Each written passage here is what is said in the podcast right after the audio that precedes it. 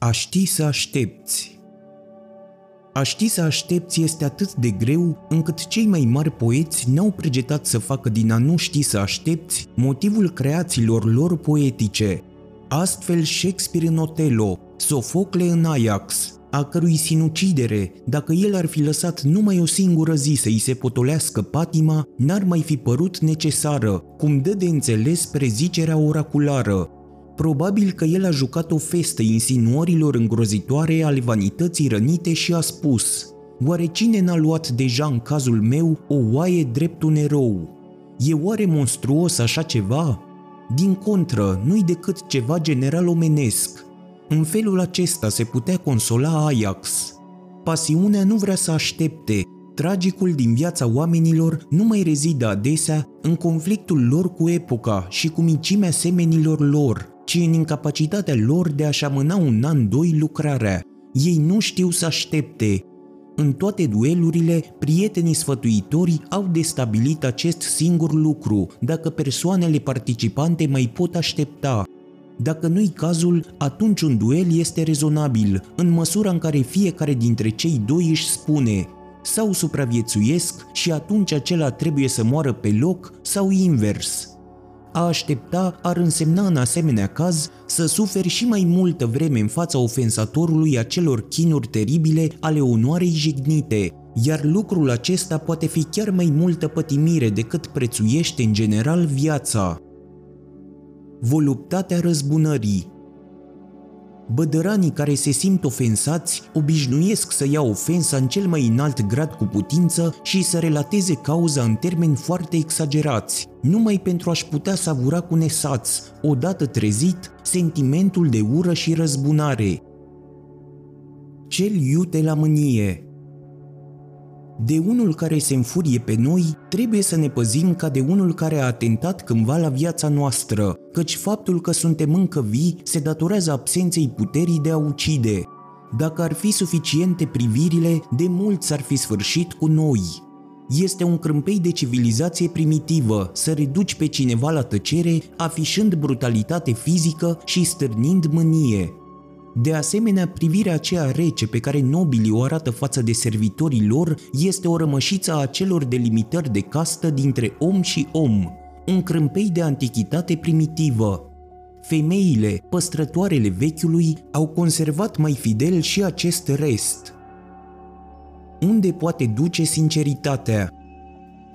Cineva avea prostul obicei de a se pronunța incidental și cu toată sinceritatea asupra motivelor ce îl determinau să acționeze și care erau tot așa de bune și tot așa de rele ca motivele tuturor oamenilor. Mai întâi a provocat scandal, apoi suspiciune, încetul cu încetul a ajuns un proscris și a fost exilat din societate, până când, în sfârșit, justiția și-a amintit de o ființă așa de abjectă în împrejurări în care altminteri nu vedea sau închidea ochii. Lipsa de discreție în privința secretului cunoscut de toată lumea și tendința iresponsabilă de a vedea ceea ce nu vrea să vadă nimeni, pe sine însuși, l-au dus în închisoare și la moarte prematură. Pasibil de pedeapsă, niciodată pedepsiți. Crima noastră contra criminalilor constă în faptul că îi tratăm ca pe niște ticăloși. Sfânta naivitate a virtuții. Orice virtute are privilegii. De exemplu, acesta de a alimenta rugul unui condamnat cu propriul ei mănunchi de surcele. Moralitate și succes. Nu numai spectatorii unei fapte măsoară frecvent ceea ce este moral sau imoral în aceasta după succesul ei. Nu, făptuitorul însuși o face, căci motivele și intențiile sunt rareori destul de clare și simple, iar câteodată însăși memoria pare tulburată de succesul faptei, așa încât atribuim însăși faptei noastre motive false sau tratăm motivele neesențiale ca esențiale. Succesul dă adesea unei fapte de plina strălucire onestă a cugetului curat.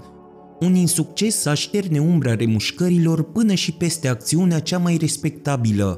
De aici rezultă cunoscuta practică a politicianului care gândește așa: dați-mi numai succesul, cu el am și adus de partea mea toate sufletele cinstite și m-am făcut cinstit chiar în fața mea. Într-un mod analog, succesul va înlocui motivația mai bună.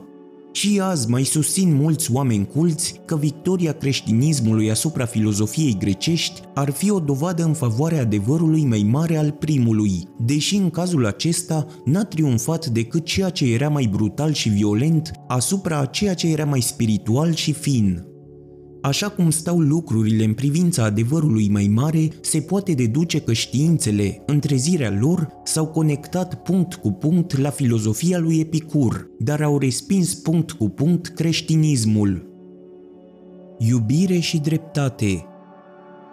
De ce supraestimăm iubirea în defavoarea dreptății și spunem cele mai frumoase lucruri despre ea, ca și când ea ar fi o natură mult superioară aceleia? Nu-i oare în mod evident mai proastă decât aceea?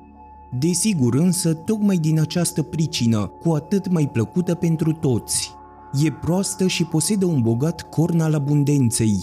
Din el își împarte darurile fiecăruia, chiar dacă acesta nu le merită, nici nu-i mulțumește câtuși de puțin pentru ele.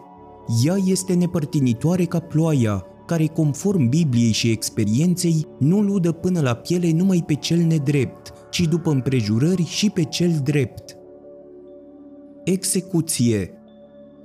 Cum se face că orice execuție ne vexează mai mult decât un omor?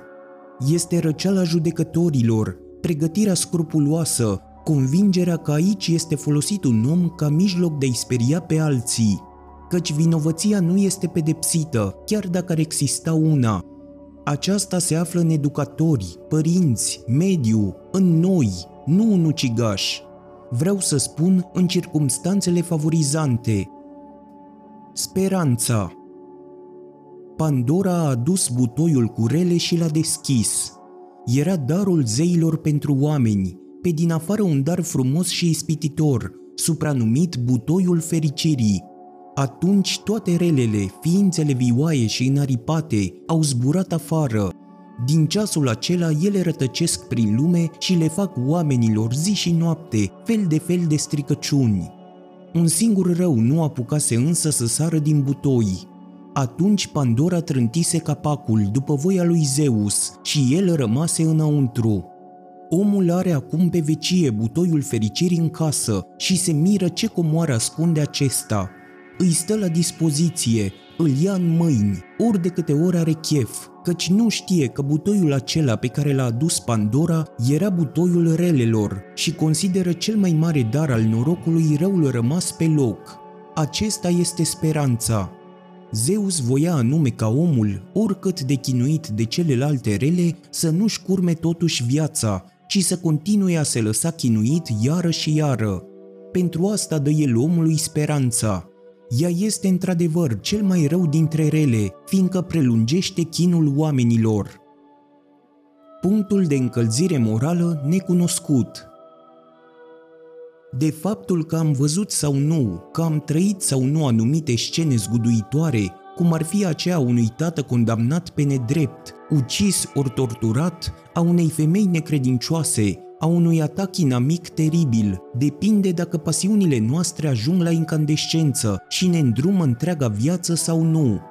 Nimeni nu știe la ce îl pot împinge împrejurările, mila, indignarea, el nu-și cunoaște punctul de încălzire.